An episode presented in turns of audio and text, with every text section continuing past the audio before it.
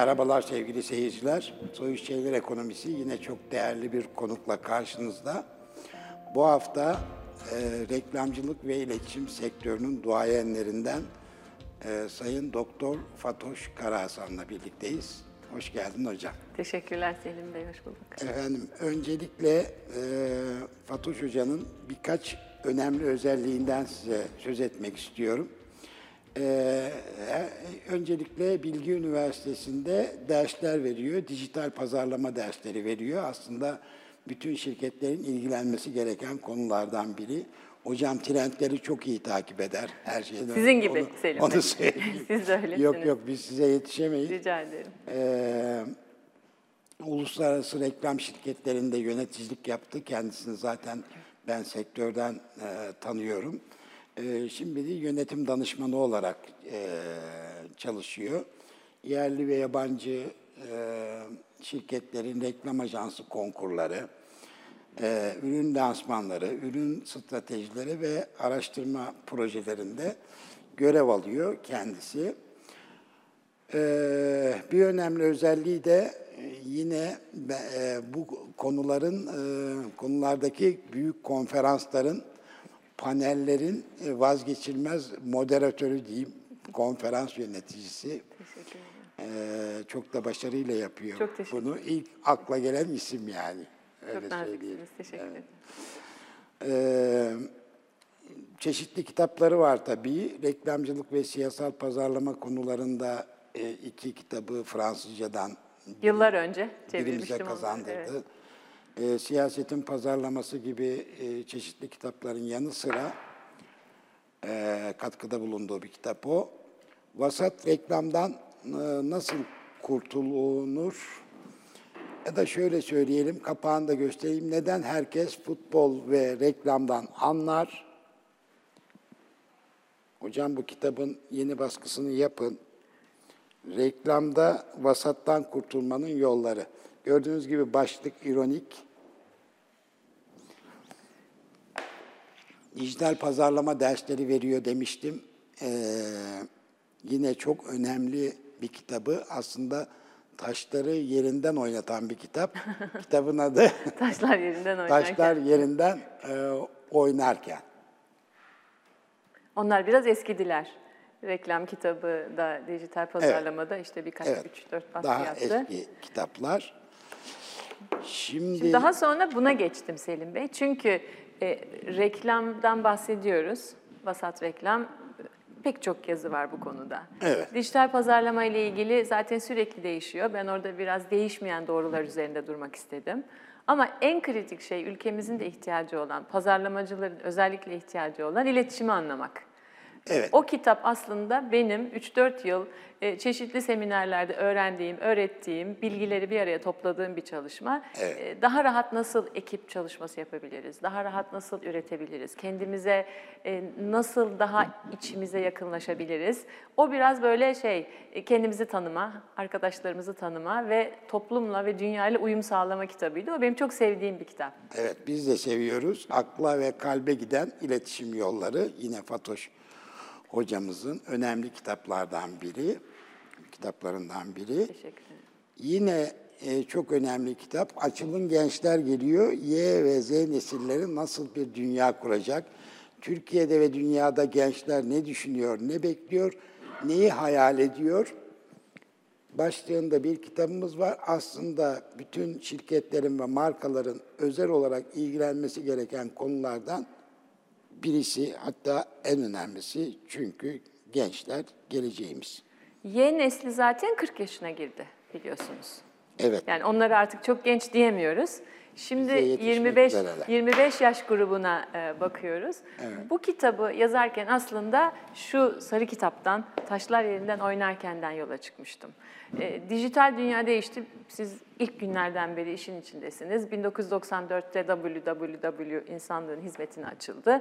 O gün bugündür ve 1.0, 2.0, 3.0 ilerliyoruz. İşte AI, cloud, big data filan hepsi her toplantıda şu söyleniyor. Bizim çocuklarımız dijital doğanlar, digital natives. Onun için her şeyi dijital yapıyorlar. Şöyleler böyleler. Şimdi ben üniversitedeki öğrencilerimi görüyorum. Çevremdeki çocukları görüyorum. Yurt dışında çok vakit geçiriyorum. Oradaki rakamlara bakıyorum, araştırmalara bakıyorum. Şöyle bir tezim vardı. Bizim gençlerimiz ve çocuklarımız dijital araçları kullanıyorlar ama dijital değiller. Çünkü dijital düşünme başka bir şey. Bu kitabın çıkışı da ondandır. Ee, Evet. Bu kitabın çıkış noktası e, dünyadaki dijital doğanlardan Türkiye'deki dijital doğan neslin farklı olması. E, Y nesli dediğimiz, e, Z nesli dediğimiz insanlar sonuçta 20'li, 30'lu hatta 40'lı yaşlara başlayan e, insanlar ve nüfusumuzun çok büyük bir bölümü. E, dijital düşünme, batıya baktığınızda, batıdaki araştırmalarda esneklik var, çoğulculuk var, kapsayıcılık var. Bizim gençlerimize baktığımızda esnek değiller, çok tutucular, anne babalarının modellerini tekrar ediyorlar. Rol modelleri anne baba. Ee, sivil toplum kuruluşları ile ilgilenmiyorlar. Ee, kabuklarına çekilmiş durumdalar. Telefon onlar için çok önemli. Uyandıklarında, uyuduklarında mutlaka telefona bakıyorlar. Ama telefonda ne yapıyorsunuz diye sorduğunuzda, internette ne yapıyorsunuz diye sorduğunuzda e, WhatsApp üzerinden yazıştım, sohbet ettim, film indirdim, müzik dinledim gibi içerik tüketiyorlar. Siz ilk günlerden beri bu içerik konusunu yazıyorsunuz. İçerik üretmiyorsa, dijital araçlarla bir şey üretmiyorsa, bir girişim yapmıyorsa, bir startup yapmıyorsa dünyadan kopuyor. Zaten kitabın amacı da benim. Ee, çok kapsamlı bir araştırma yaptık. 2500 gençle yüz yüze konuştuk 15-24 yaş grubunda. Sohbetler ettik. Ee, mutsuzluklarını gördük, dertlerini gördük, hayallerini gördük.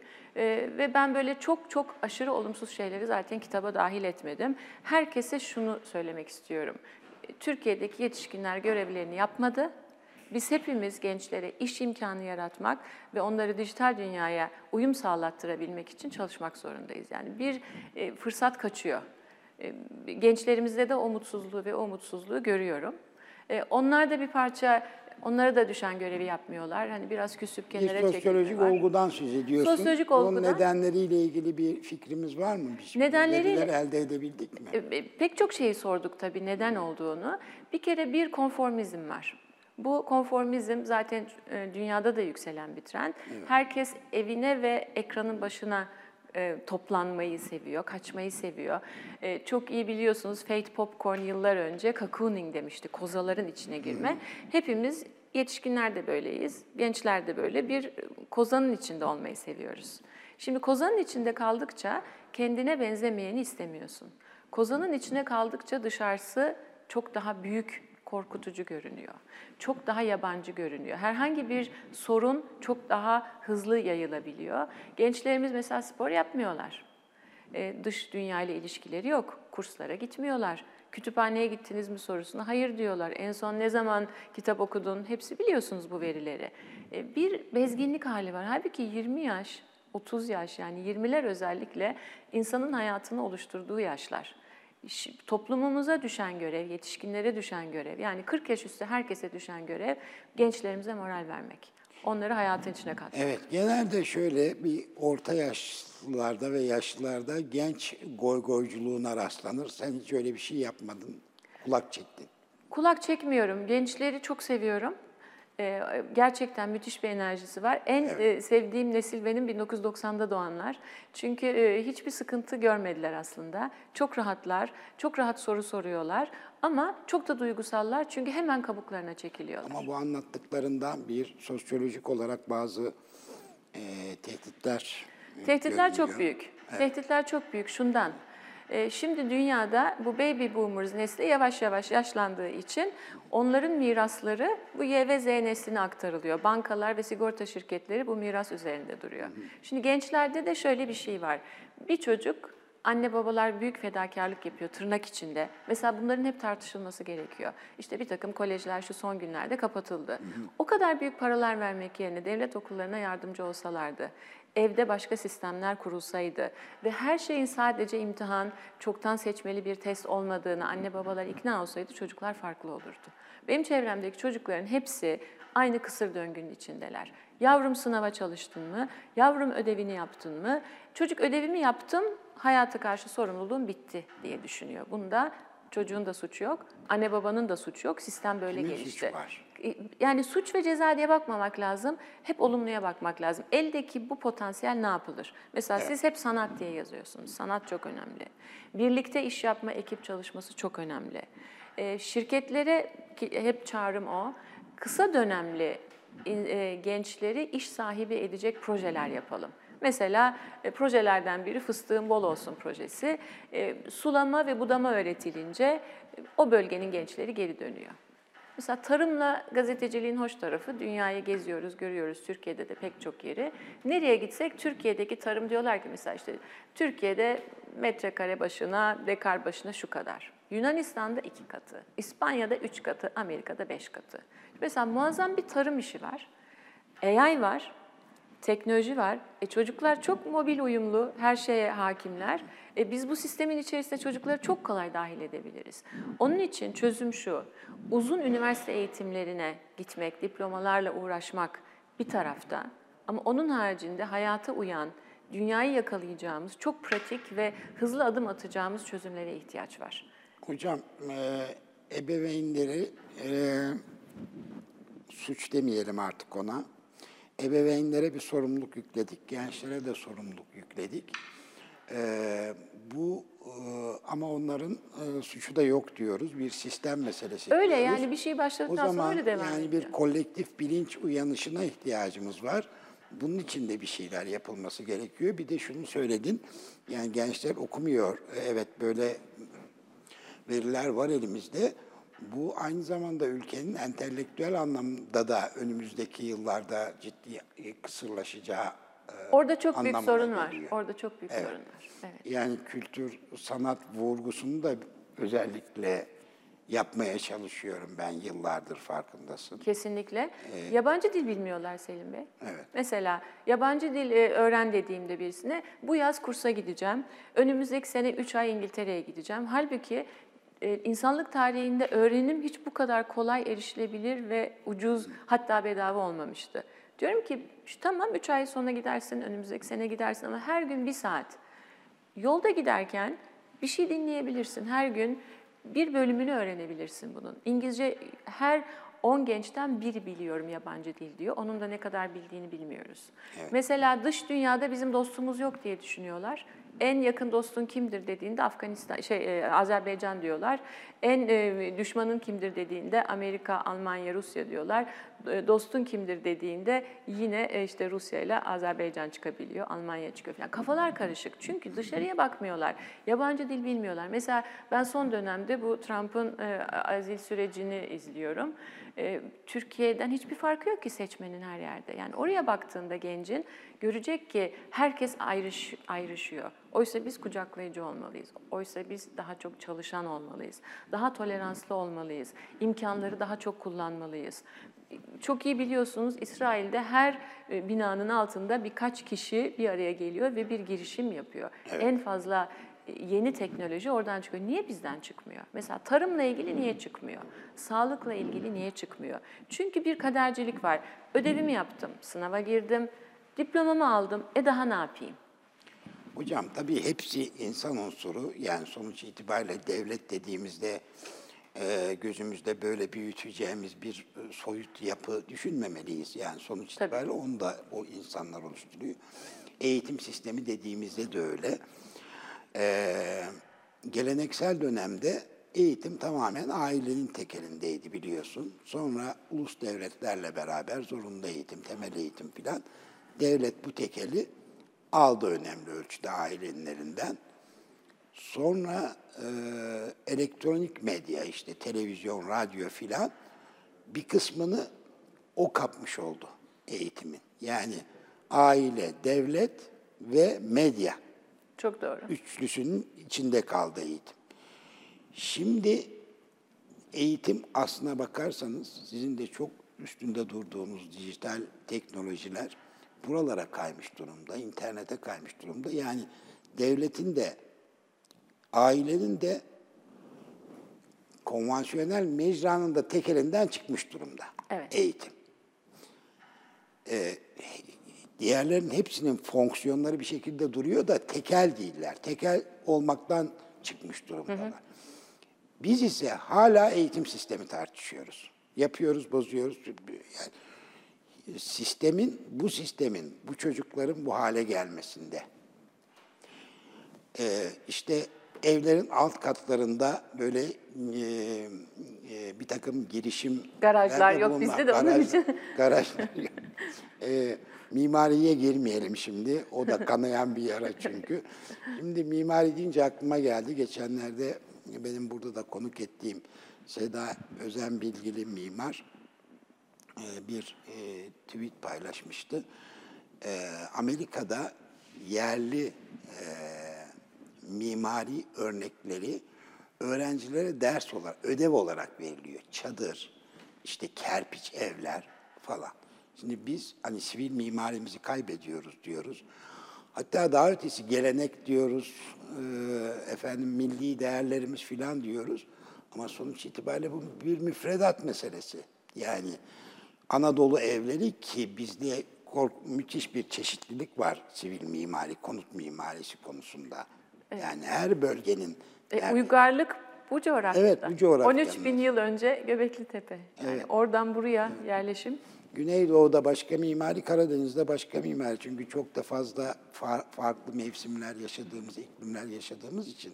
E şimdi ister istemez gelip sisteme takılıyoruz. Hı hı. E, bunları düşünelim ya eğitim sistemi hiç olmazsa elimizde devletin elinde kalan bir kısmıyla yine bu çocukların e, en azından girişimci ruhları, öğrenme arzuları geliştirilebilir diye düşünüyorum. Selim Bey, şahane bir Milli Eğitim Bakanımız var.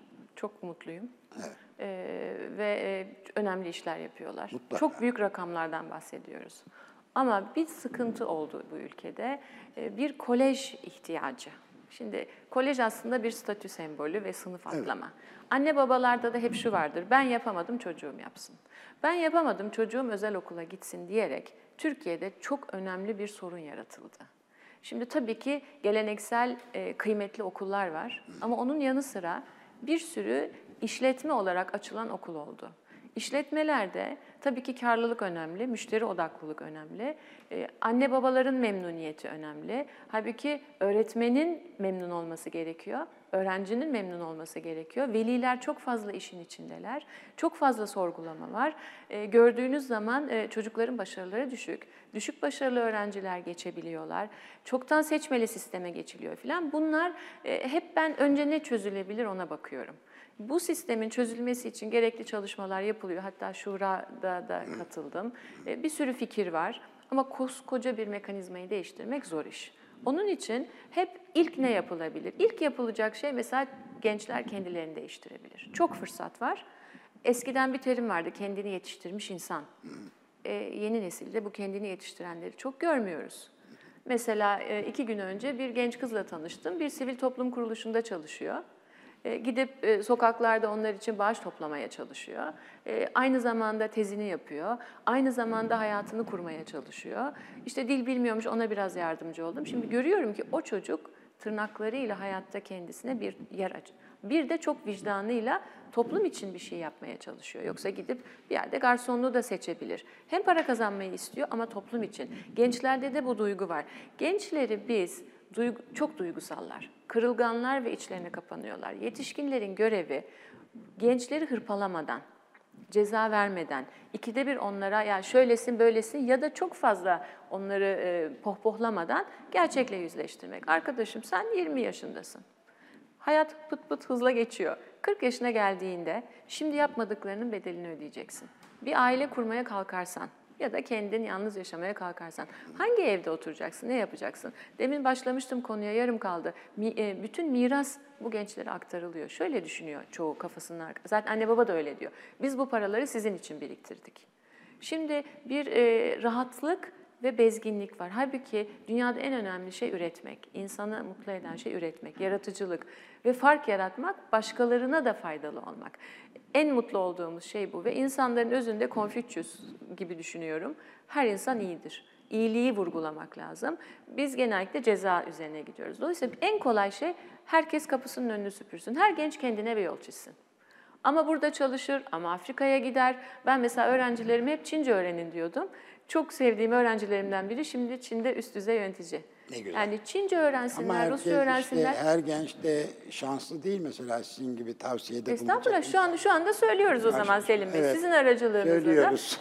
herkes Bütün herkes gençlere. herkes kendi yolunu çizsin ve 24 saat sosyal mecrada yalan dünyalara bakıp başkaları ne yaptı diye imrenip kendini mutsuz hissetmek yerine Mesela bir sürü şeyi görüyorum genci. Benim yeğenim Tilburg'da okuyor Hollanda'da. Yapay zeka okuyor. Onun arkadaşlarının hiçbirinin sosyal mecralarda şeyleri yok, hesapları.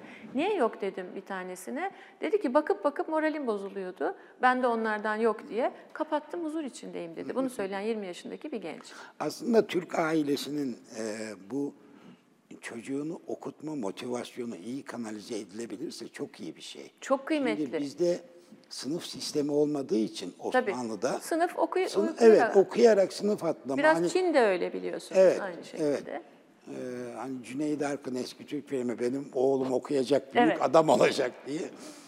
Ee, fakat bu da şöyle bir yanlış anlamaya yol açtı ya da yanlış yere yöneldi diyeyim. Şimdi e, rahmetli Çetin Altan'ın hani önemli adamlar, değerli adamlar şeyi vardı, klasifika tasnifi vardı hatırlarsın. Şimdi okuyup kaymakam, vali, hakim filan olmak bir tarafta, e, bir tarafta da okumanın sonuçları aslında girişimcilik. Yani illa devlet kapısına dayanıp maaş almak değil. Yani şimdi bu motivasyonun biraz da böyle yönlendirilmesi lazım. Bakın bu kitapta çıkan en üzücü verilerden bir tanesi e, aynı dönemde de e, British Council bir araştırma yaptı. E, orada da çıkan aynı şey. Geleceğin mesleği nedir diye sorduğunuzda kamu diyorlar. Doktor mühendislik diyorlar. Hiç kimse AI, Big Data, onun üzerinde çalışırım, robotics demiyor. Girişimci olmak ister misin diyen, kendi işim olsun diyenlerin oranı bir miktar yükselmiş, umut verici. Ama gençlerde şu var, anne babaların verdiği güven o hep kozanın içinde olma hali. E, işinden memnun musun? E çok şükür. Şimdi mutlu musun başka, memnun musun başka? Muhakkak. Memnunum. Nedir? İşte para alıyorum, e, yemek fişim var, servisim var. E şimdi bu mudur 20 yaşındaki bir çocuğun? Bir süre aç kalıp e, meraklı olması lazım Steve Jobs'un dediği gibi. Koşturacak. E, özel sektör, demin sormuştunuz kime görev düşüyor diye. En çok özel sektöre düşüyor. Türkiye'deki KOBİ'lere düşüyor. Özel Türkiye'deki sektörde koza e, şeyi içinde değil mi? işte sorun Yani onu benim sorun o. için- Selim Beyciğim, her şehirde KOBİ var. KOBİ'lerin sahipleri ha- hali vakti yerinde insanlar. Gençlere iş vermiyorlar. Küresel şirketlerde iş vermiyor. Ya da sigortasız çalışıyorlar, part-time çalışıyorlar. E kim bu gençleri yetiştirecek?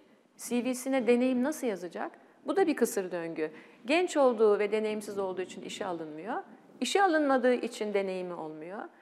E, Yani Bir kısır döngünün içinde. Kısır döngünün girmiş içinde gençleri gençler. köşeye sıkıştırmış durumdayız.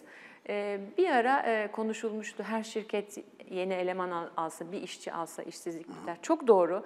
Her şirket iki tane genç alma mecburiyeti bırakılmalı. Yani mecburiyeti yaratılmalı. Ve e, ben mesela artık e, yönetim kurullarına lise çocuklarının alınması gerektiğini düşünüyorum. Hatta ortaokul çocuklarının. Çünkü e, bu Y ve Z nesli de alfalardan çok fazla koptu.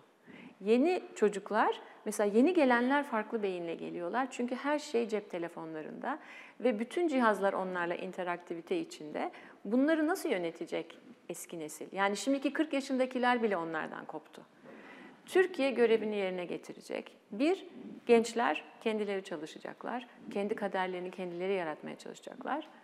Ee, özel sektör ve belediyeler ve e, bütün aile şirketleri, KOBİ'ler neyse mutlaka gençlere fırsat verecek ve onları köle gibi çalıştırmayacak. Şimdi herkes günahı, ilk taşı günaha olmayan atsın, e, herkes günahkar bu konuda. En son devlete geliyor çünkü devlet çok büyük ve büyük bir mekanizma. Onun dönüşmesi için biraz daha zaman lazım. Ama mesela kaynak benim elimde olsa önce bütün devlet okullarına iki kat bütçe veririm. Ve laboratuvarlar kurarım. Mutlaka dil dersi, matematik dersi ve çocukların yeteneğine uygun sanat dersi veririm. Ağzına sağlık İnanın hocam. 6 yılda her şey değişir. Bir reklam arası verelim. Evet. Ee, sonra devam edelim. Kısa bir ara sevgili seyirciler.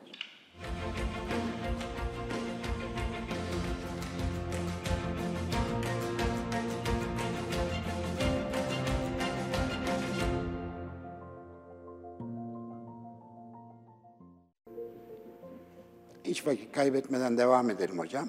Şimdi dijital düşünme aslında konvansiyonel düşünmenin eee, bir eee, karşıtı olmuş oluyor, öyle değil mi? Evet. O zaman e, şöyle diyebilir miyiz? Yani dijital düşünme yeteneğiyle gençlik arasında e, bir bağ kurulabilir ama o kadar da kopmaz bir bağ değil. Çünkü diyorsun ki gençler kozanın içinde e, Bizim gençlerimiz için bizim geçerli gençler değil. için diyorsun. Bizim gençler için değil. Batı'ya baktığınızda Amerika'daki verilere çünkü bu kitapta ben bizim araştırmaların yanı sıra e, başka pek çok araştırma şirketinin, Habitat'ın, Konrad Adenauer'in e, filan bir sürü araştırmayı British Council'ın koydum. E, örtüşen veriler var. Mesela dikkat azlığı, çabuk sıkılma, işte hedefe hemen ulaşma isteği, telefona bağlı. Jenerik Bir- bir- jenerik isim. Onun arkasına geldiğinde e, Batı'da çok daha e, esnek gençler görüyoruz. Çok daha kapsayıcı, çok daha kendiyle uğraşan. Bizde gözler hep dışarıdadır. Jean-Paul Sartre'ın lafı cehennem başkalarıdır. Bizim gençlerimiz de bu kültürün devamında gidiyor. Başkalarına bakıp kendilerini kıyaslıyorlar. Çok kötü bir kıyaslama kültürümüz var. E, sosyal mecrada bunu çok pekiştiriyor.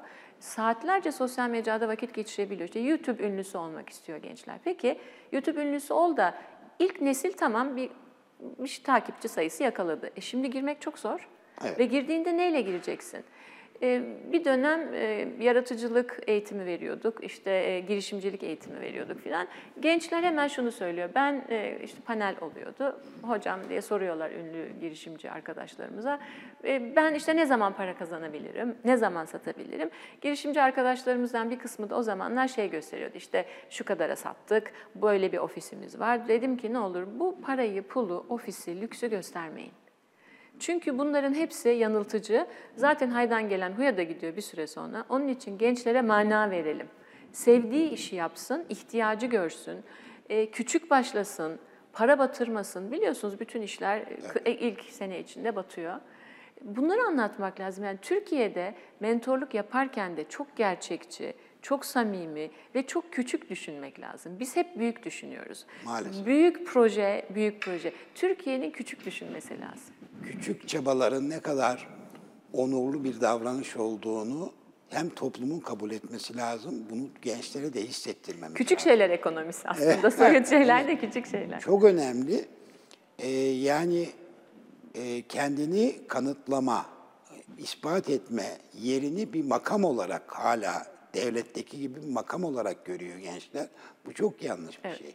Ne zaman şu olacağım, şu direktör olacağım diye. Oysa o direktör olana kadarki çaba da çok kıymetli, çok değerli ve çok onurlu. Bir de konu hakikaten işte buydu. Biz kendimizi tanımıyoruz Selim Bey. Şimdi Batılılar, ben e, Çin'e çok gittim son dönemde. E, Çinli şirketler, Çin ekonomisi çok hoşuma gidiyor. E, Bize benziyorlar. Ama benzemedikleri bir şey var. İşte o Confucius düşünme sistemi, sorumluluğu üstüne alma ve çalışma. Mesela herhangi bir hastaneye gidin, ikinci düzeyde Çinliler var. Muhtemelen birkaç yıl sonra hep birinci düzeyde Çinliler olacak. Teknoloji şirketlerinde öyle. Çalışıyorlar, uyumlular ve de küsüp gitmiyorlar. Bizim gençlerimizde ulusal bir özelliğimiz var. Egomuzu sorunlarla yüzleştirmeyi öğrenmiyoruz. Sorunla yüzleşildiğinde ne olur? Evet hiçbirimiz eleştiriyi sevmiyoruz. Ama eleştiri olduğunda küsüp kaçmak, mesela iş yerinde eleştiri oldu mu yeni nesil hep o şikayet var. Gitti bir daha gelmedi diyorlar. İşte müdürüm öyle dedi. Peki bir, senin bir duruşun olsa, çünkü sen de ileride yönetici olacaksın. Evet çok fazla mobbing de var. Bu biraz tavuk yumurta ilişkisine benziyor. Çocuklar, gençler ezildikçe yöneticiler de biraz sertleşiyor falan. E ortaya çıkacak kendini. or- 16 yaşındaki Greta çıktı, bütün dünyayı değiştirdi.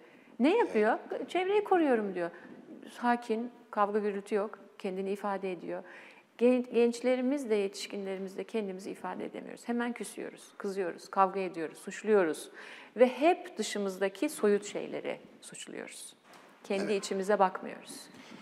Bir yılı aşkın bir süredir soyut şeyler ekonomisi e, bu üstüne bastığınız konulara da Kaç bir demin değineyim. 50 kaç program dediniz? 50 e, 50 küsur oldu 50 galiba. küsur oldu. Evet. Ee, bir yaz arası da verdik. Ee, onun için bir yılı aşkın bir süredir e, soyut şeyler ekonomisi e, değerli konuklarla programı sürdürüyor. Gördüm çok güzel programlar. Ee, sağ ol, teşekkür ederim. Şimdi tabii e, sadece yetişkinlerin değil, gençlerin de aslında soyut şeylerin ne kadar değerli olduğunu görmeleri, öğrenmeleri gerekiyor. Aslında soyut şeyler e, dediğimizde birçok insanın soyut kategorisine sokmadığı birçok e, şey de soyut şeyler ekonomisi içine giriyor.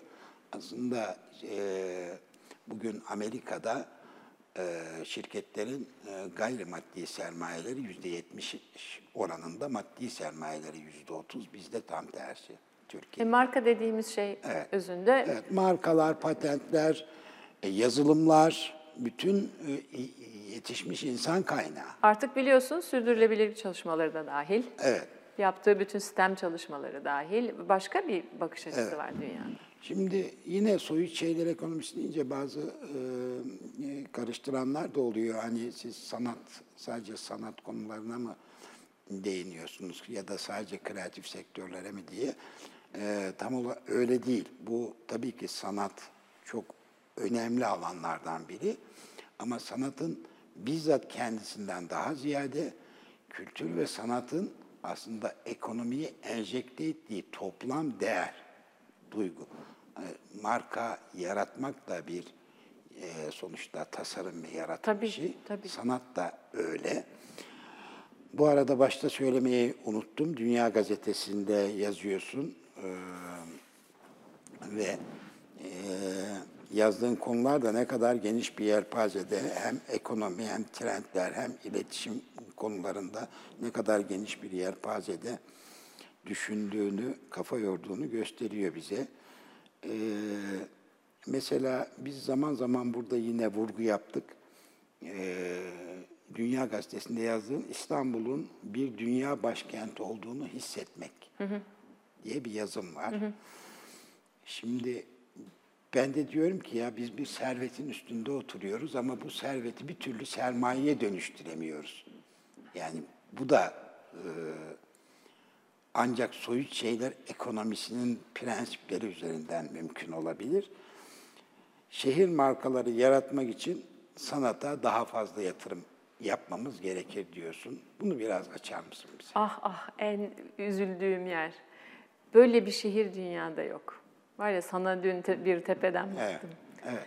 Ve ne yapıyoruz? Dünyayı bu çok şey? gezen, gören birisi olarak söylüyorsun bunu. Evet. Ee, şehir markası olmak için akla ve kalbe hitap etmek Evet. lazım. Biz ge- gökdelenler yapıyoruz. Şehrin sanatı kayıp. Evet. Yeni yeni başlıyoruz Ee, ve çok fark yaratıyor. Abu Dhabi'ye gitmiştim yıllar önce. Sadiyat Adası orada kuruluyor. Sadiyat Adası'nın inşaatında böyle bir, bir sürü şey görüyorsunuz, şantiye. Geçen sene gittiğimde Louvre'u gördüm. Müthiş binalar. Her tarafta işte Maker City kuruyorlar düşünün. İşte Ferrari World yapmış. Çölün içinde bir deneyim ekonomisi yaratıyor. Çölün içinde e, çok şık alanlar yaratıyor. Yeşillik yaratıyor. Konser alanı yaratıyor. E, biz yeşilliği yok ediyoruz. Kültürümüz kaç tane bizim geleneksel sinemamız kaldı? Yani bu şehre ait gidip de görelim işte Süreyya Operası falan gibi. Ee, şehirler mihenk taşlarıdır biliyorsunuz opera, işte Royal Ballet vesaire. Ee, yeni yeni başlayan girişimler var, özel sektör yapıyor. Ee, müzelerimiz gelişiyor, iş adamları yatırım yapıyor ama çok az. Aşağıdan gelmesi lazım sanat. Yani arz talep ilişkisinde talep olmadan arz olmaz. Bizde bir arz başladı ama arz biraz elit kalıyor. E, talep dendiğinde, sanat dendiğinde işte biraz konser, işte bir yerlerde panayırlarda Son yıllarda epeyce Artıyor, arttı. artıyor. Yani hatta arz belki çok fazla değil ama bütün salonlar doluyor. talebin olması biraz onu tetikledi. E, büyük salonda şu kültür merkezimiz olsa, Atatürk Kültür Merkezi, onun olmaması bu şehir için çok kayıp tabii ki. Evet, e, yerel, e, bölgesel işler olması lazım. Belediyelerin yaptığı etkinlikler çok kıymetli. Sanat e, çok kolay iletişim kuruyor insanla. Çünkü özümüzde var. Sunmaya başladığınızda hemen alışıyorlar. Şimdi biliyorsun sen e, irtibatın da var sık sık gidip geliyorsun İtalya'ya. E, ben İtalyanların marka e, yaratabilme yetenek ve becerilerini Rönesans'a bağlıyorum. Yani sonuç itibariyle hani ikimiz iki Türkler de İtalyanlar da iki Akdeniz toplumu. Birbirine benzeyen çok özellikleri de var. Ama biz emtia ekonomisinde takılıp kalıyoruz. Hani bizim bir dolara sattığımız tekstil ürünü onlar 6-7 dolara satabiliyorlar. Yani böyle 5-6 kat farkla satabiliyorlar. E, Bunu sağlayan şey de marka. Markanın soyut değerleri, markalam, markalaşma becerisi. E, bizde niye yok da onlarda var diye sorduğumda aklıma Rönesans geliyor. Diyorum ki bir Rönesans aşısı yemişler İtalyanlar. Bu aşıyla böyle idare edip gidiyorlar diyorum. Ne dersin? E, doğru. İtalya insanlığın kültür mirasının en yüksek oranına sahip olan ülke. E, Katolikliğin vermiş olduğu bir tabii ki kilise sanatı var. Onun için en küçük köyden en büyük kente kadar e, 7'den 70'e herkes resimler, ikonlar, şık mimariyle ilerliyor. Ama belediyelerin ve yerel yönetimlerin de çok büyük payı var. Mesela Roma'daki evlerin sadece üç rengi vardır. Üç renge boyayabilirsiniz, dışında bir şey yapamazsınız. Venedik'te bir şeyi değiştirmek istediğinizde üç yıl filan sizi bekletirler, belki hiç izin vermezler. İtalya'nın yaptığı en doğru şey korumaktı. Şimdi her şeyi Çin... Bizim yapamadığımız. Bizim yapamadığımız. Biz zannettik ki Amerika'ya benzersek iyi oluruz. Amerika 200 yıllık bir ülke. Biz 13 bin yıllık bir ülkeyiz. Belki daha da eskiye gidiyor. Zaten Anadolu'nun e, diğer çağlara baktığımızda 13 bin yıl tarım toplumu. E bizim, bana İtalyan arkadaşlarım onu demiş, hiçbir şey yapmasak korusak yeter diye. İtalyanlar onu yapıyor bir. Onlar e, göç de çok büyük olmadığı için bizdeki gibi kentler, e, mega kentler değil. Herkes kendi küçük ekosistemi içinde yaşıyor ve çevresini kirletmiyor. E, bizdeki korkunç bir göç. Yani biz Mezopotamya'nın, Osmanlı'nın e, acılarını yaşıyoruz hala. E, onun için çok kaos içindeyiz maalesef. Tabii şunu kabul etmemiz lazım. Avrupa'nın 300 yılda yaşadığı kentleşme serüvenini biz 30-40 yıla Öyle, sığdırdık. Bu altından kalk, kolay kalkılabilir bir şey değil. Ama benim canımı sıkan, rahatsız eden şey şu. Tamam zor ama üzerinde hiç mi düşünülmez? Yani bu ka- karşımızda böyle bir olgu var. Selim Bey üzerinde hiç düşünülmez çünkü sadece para konuşuyor bu ülke. Evet maalesef. Ve neyi konuşursanız o size gelmez, gelmiyordu. Onun için ekonomimizde sıkıntı yaşıyor. Para hep para konuştuğumuz için para, faiz, borsa, döviz sarmalı içinde kaldık. Zaten oradan da çıkamıyoruz, Oradan üretemiyoruz. çıkamıyoruz. Ekonomi ondan ibaret değil. Ee, biz de koruyabilseydik bugün nadide e, şehirlerimiz vardı. Hepsini kaybettik. Yani Ankara Ve bile benim ömrü hayatımda gözümün içinde kaybettim. E, Cumhuriyet şehri Ankara. Çok önemli Alman mimarların yaptığı. Hiç Ankara'ya ben gittiğimde Ankara'yı tanıyamıyorum. İstanbul'da Boğaz aksının dışına çıktığınızda yani ben inanamıyorum şehre neler olduğuna. Bursa. Biz korumadık. Peki e, ben geçmişe bakmayı hiç sevmiyorum Selim Bey. Oldu bitti. Bundan sonra ne yapalım diye baktığımızda gerçekten bir şeymiş gibi, seferberlikmiş gibi soyut şeylere önem vermemiz Evet. lazım. Sanata önem vermemiz lazım. Girişimciliğe önem vermemiz lazım. insan ilişkilerine önem vermemiz lazım. Neşeli ve mutlu olmamız lazım. Fakir ama gururlu diye bir klişesi var Türk filmlerinin. Evet fakir olabiliriz ama gururlu ve mutlu oluruz. Yani bir sabah uyandığınızda çok klişe gelebilir. E, boğaza bakıp önünde bir simit, bir çay.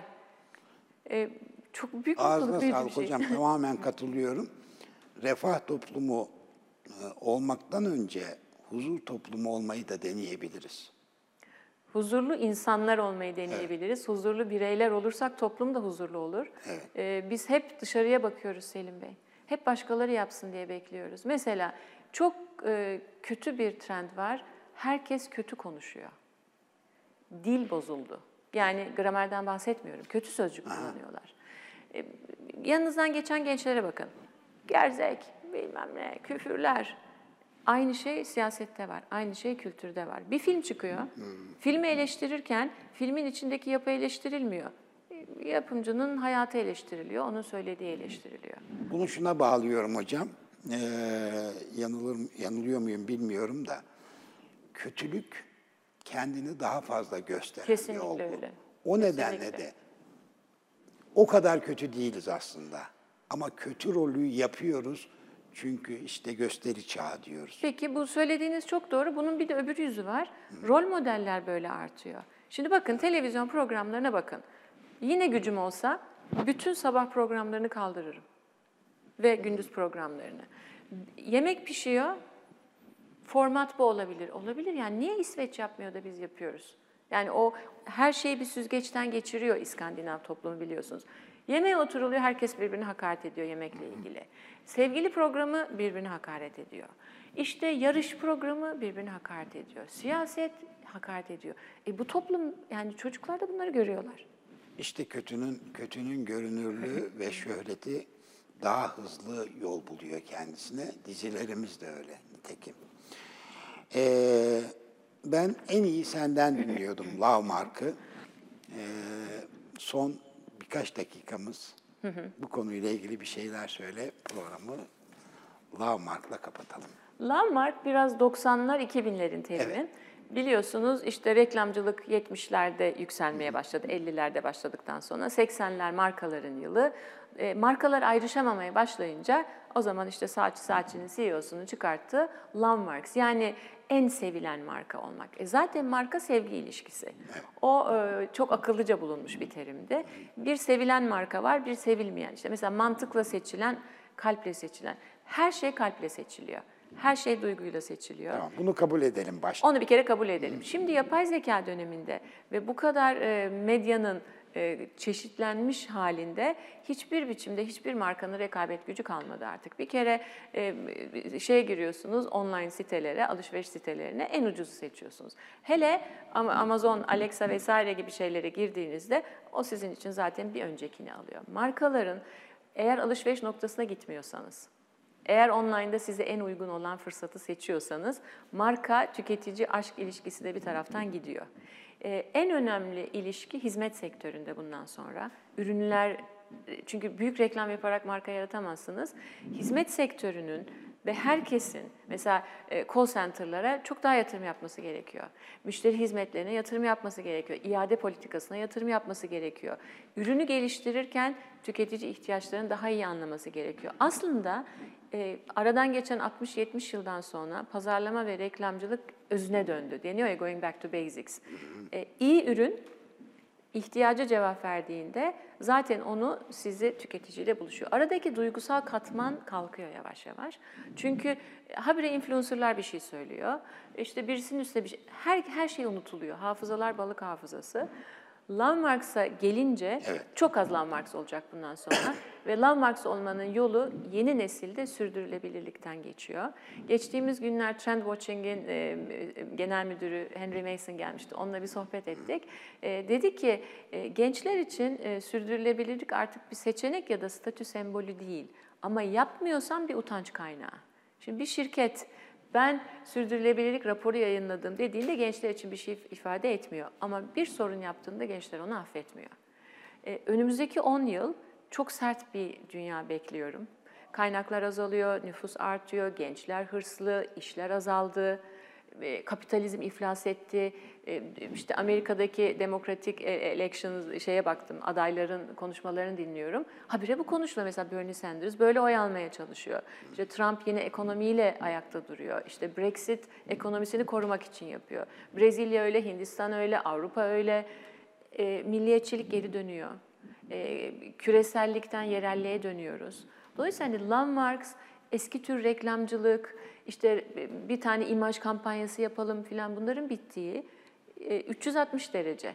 He- Yine reklamcılığın temel terimlerinden biri müşteri neredeyse oradasınız. Müşterinin ihtiyacı neyse oradasınız. Tabii. E, kibirin azalması gerekiyor. E, meraklı olmak gerekiyor. Ve her gün yıkıp her gün yeniden. Bazı filmler var ya kahraman mesela sabah uyanıyor, hiçbir şey hatırlamıyor, her şey baştan başlıyor. Biraz öyle olmalıyız. Zen e, e, ma- fikri diyorlar buna, zen zihni. Geçmiş geçmişte kaldı, geleceği bilmiyoruz. O zaman bugüne odaklanalım. Türkiye'nin problemi hep geçmiş konuşuyoruz. Geçmişten konuşan hep gelecekten korkuyor. Oysa biz bugünkü ödevimizi yapmalıyız. Reklam dünyası, marketing müşterinin sorununu anlayacak. Bütçesini ona göre yönetecek. Gençler kendi işini ona göre yapacak. Belediyeler ona göre yapacak. Özel sektör, KOBİ ödevimizi yapacağız ve bireysel sorumluluklarımızı üstleneceğiz. Her şeyin temeli bu. Hangi sistemde çalışırsanız çalışın, 3 kişilik organizasyon olsun, 80 milyon olsun, herkes kapısının önünü süpürsün, herkes sorumluluğunu üstlensin. Geçmiş bize lazım tabii. O bizim kimlik unsurlarımızdan biri. Ama yanlış olan şu, geçmiş içinde yaşamak için değil, üstüne iyi bir gelecek inşa etmek için bize lazım. Yani geriye dönemeyiz. Böyle bir şey söz konusu. Ee, sorum hep şu oluyor geçmiş dendiğinde. Geçmişe ne kadar bakmalı? Mesela bir genç, e, benim küçük yeğenim ilkokulda bir arkadaşı onu üzdüğünde şey demişti. İnsan anaokulu arkadaşına bunu yapar mı? e şimdi genç için geçmiş anaokuludur ve çok kolay hesaplaşır. 25 yaşında onun için hayatı kurmak daha kolay. 50-60 yaşına geldiğinde geçmişe baktığında e, mutsuz olup mesela çocuklar büyüdü, üniversiteye gitti, koptu, empty nesters denen boş e, şey e, ev e, boş yuva. E şimdi geri, herkes bir bunalıma giriyor. Şimdi bizim kültürümüzde de Türkiye'de de o var. Bir bunalım yaşıyoruz ve geçmişteki güzelliği arıyoruz. Evet gurur duyuyoruz. Allah razı olsun bize bu topraklar bırakılmış. Ee, savaşmışlar, çalışmışlar, bir önceki nesiller biriktirmiş. Peki tamam, biz ne yaptık? Soru hep bu olmalı. Yani bir kere geçmişe şükretmek, bütün atalarımızı şükürle anmak. Bize bu toprak bırakılmış, cumhuriyet sıfırdan yaratılmış, Evet. her taraf e, şehit dolu. E, tamam bunları şükredeceğiz. Peki ne yapacağız? Ülkemize sahip çıkacağız ve geleceğe emanet edeceğiz. E biz çıkmıyoruz, yeşili yok ediyoruz, birbirimizi yok ediyoruz, kültür yaratmıyoruz, üretmiyoruz. E o zaman geçmişe bakarak yaşamak bir e, ceza haline geliyor. Bir e, sanrı aslında. Ya hoşa gidiyor işte kaçmak bu hep bu da aslında kozaya Evet, kaçma. evet, evet. Geçmişte ne iyiydik? İşte diyelim ki çok yaşlanmış nine oturmuş gençlikte ben bir yürürdüm herkes bana bakardı ya da dede ben şöyle zengindim. E, olmuyor şimdi niye bakacaksın? Zaten o da doğru değil. Şimdi şöyle bir gençli, ge- geçmişe tapınma Evet. e, durumu söz konusu oluyor. O zaman da geçmişi de bütün hatalarından arındır, arındırdığında yine gelecek adımlarını yanlış atarsın. Çok doğru. Çünkü çok doğru. oranın her şeyi doğruysa niye orada kaldı? Çok doğru.